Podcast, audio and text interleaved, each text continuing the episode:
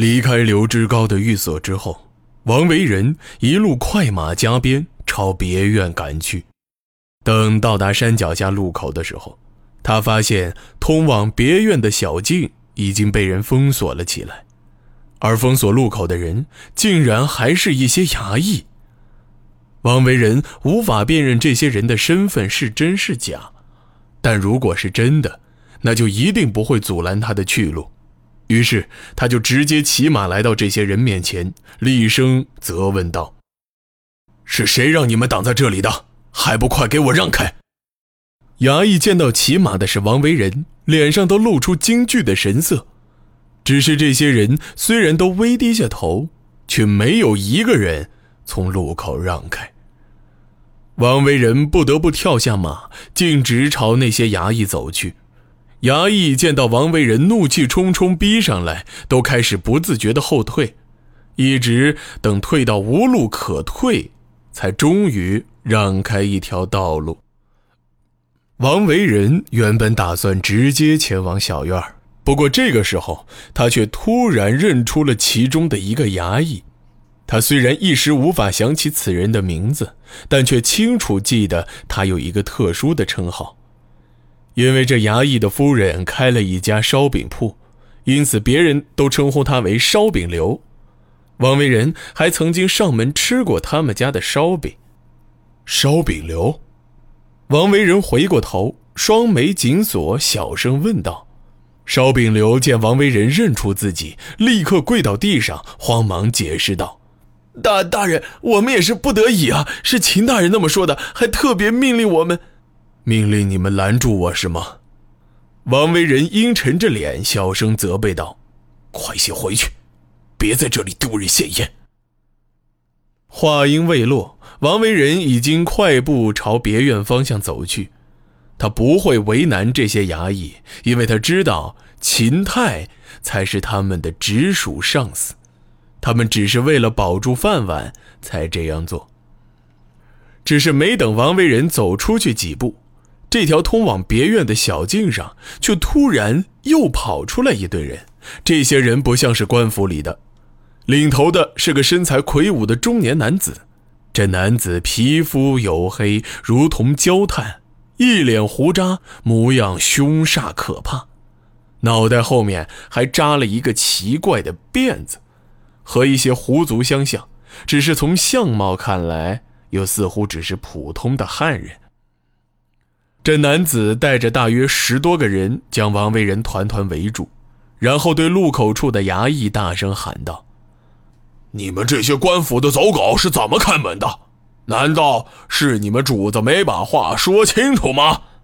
衙役虽然遭到辱骂，却都只是低下头，默不作声的站在原地。男子一脸洋洋得意的表情。他漫不经心走到王维仁身前，站直身子，斜着眼珠打量了王维仁一些时间，十分嚣张地说道：“这条路已经封了，请回吧。”你是什么人？王维仁没有任何畏惧，大声呵斥道：“聚众滋事，私设关卡，知道是什么罪吗？还不快给我散去！”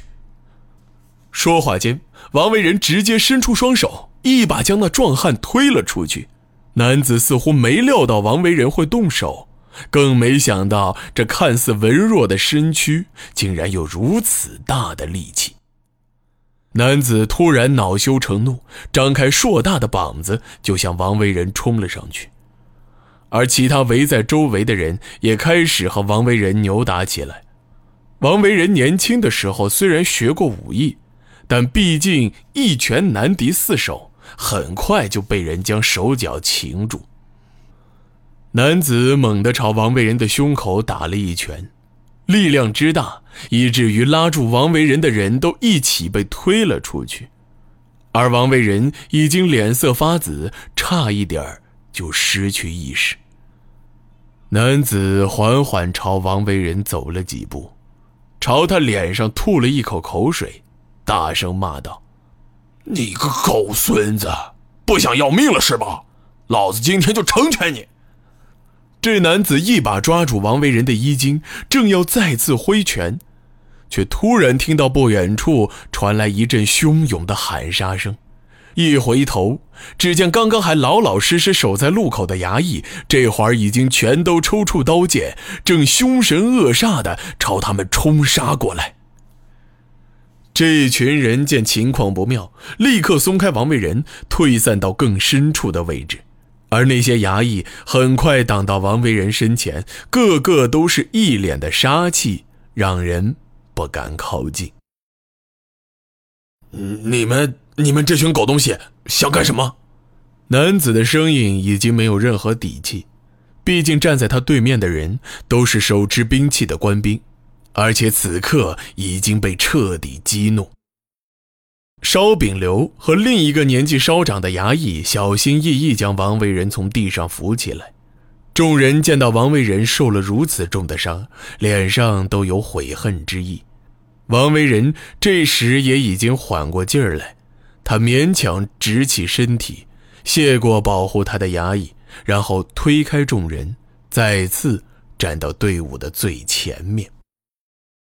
王维仁擦去眼角上的血痕，他大口喘着粗气，用尽全力，再一次大声喊道：“我看你们不是本地人士，我可以再给你们一次机会，只要你们现在立刻离开，我就……”救什么？救什么救？突然，一个响亮的声音从小径更深处的地方传来，紧接着，只见一个身材肥胖的男子趾高气扬地从那些人的后面走出来，一见到王维仁，立刻是一阵尖酸的问候：“大人到了。”秦泰，王维仁突然大声咆哮道。为何带人到这里来？秦泰一阵冷笑，他上下打量了一番王维仁，幸灾乐祸地说道：“郡守大人怎么受了那么重的伤？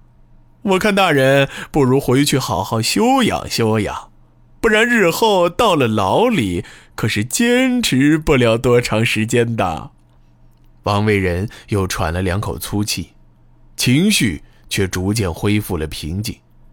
他再次朝前走了几步，语气平和地说道：“秦大人，如果要针对我，只管冲着我来就是了。这宅子里有我一些朋友住着，不要影响到他们。”祸到临头，郡守大人竟然还有空担心别人。说话间，秦泰突然从自己兜里掏出两块巨大的金锭。他将金锭高高举在身前，得意洋洋地对众人叫喊道：“看看，这些大小的金锭，足以在明阳城的闹市买一栋不错的宅子了。这可是从前面的房子里搜出来的。郡守大人私收贿赂，中饱私囊，这些黄金即使砍不了他的脑袋。”也足以让他的下半辈子在牢里度过了。放屁！烧饼刘突然走到王维仁身旁，指着秦泰手里的黄金说道：“这两锭黄金明明是你从沈老板那里强行要来的，为的就是讨好陈金。这是我亲眼所见，沈家商行的金锭底下都有刻字，容不得你栽赃郡守大人。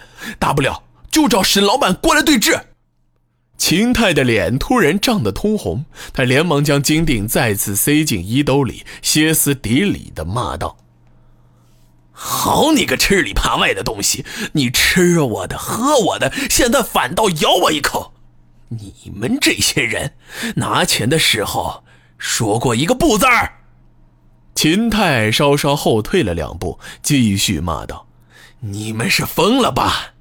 新郡守后天就要上任了。”王维仁现在已经没有实权了，你们帮着他做什么？都不要混下去了是吧？都想回家去了是吧？衙役们这会儿全都低下了头，他们甚至不敢再去面对王维仁。秦泰见众人没了声音，立刻又来了精神：“你们真当你们的郡守那么清正廉明吗？这别院还养着好几个人呢。”有男有女，还有孩子，谁知道这孩子和女人是谁的？秦泰，王维仁再一次大声咆哮道：“我说过那些都是我的朋友，你们要玩阴损的把戏就冲我来，不要影响到别人。”话音刚落。王维仁突然挣脱了衙役的搀扶，一下子窜进了旁边的竹林中，直接往别院的方向跑了过去。秦泰吃了一惊，他没想到王维仁会来硬的，但他很快意识到这是个天大的机会。他立刻大喝一声，让身后的那些人去追王维仁，而自己则一个箭步挡在衙役面前。他阴沉下脸，用充满威胁的口气说道：“你们给我老老实实待在这里，以后我还当你们是兄弟，好酒好肉伺候。今天的事儿，我就当没发生过。”秦大人，烧饼刘突然一脸哭腔的叫嚷道：“那可是郡守大人啊！要是郡守大人出了意外……”我们还有什么脸回去？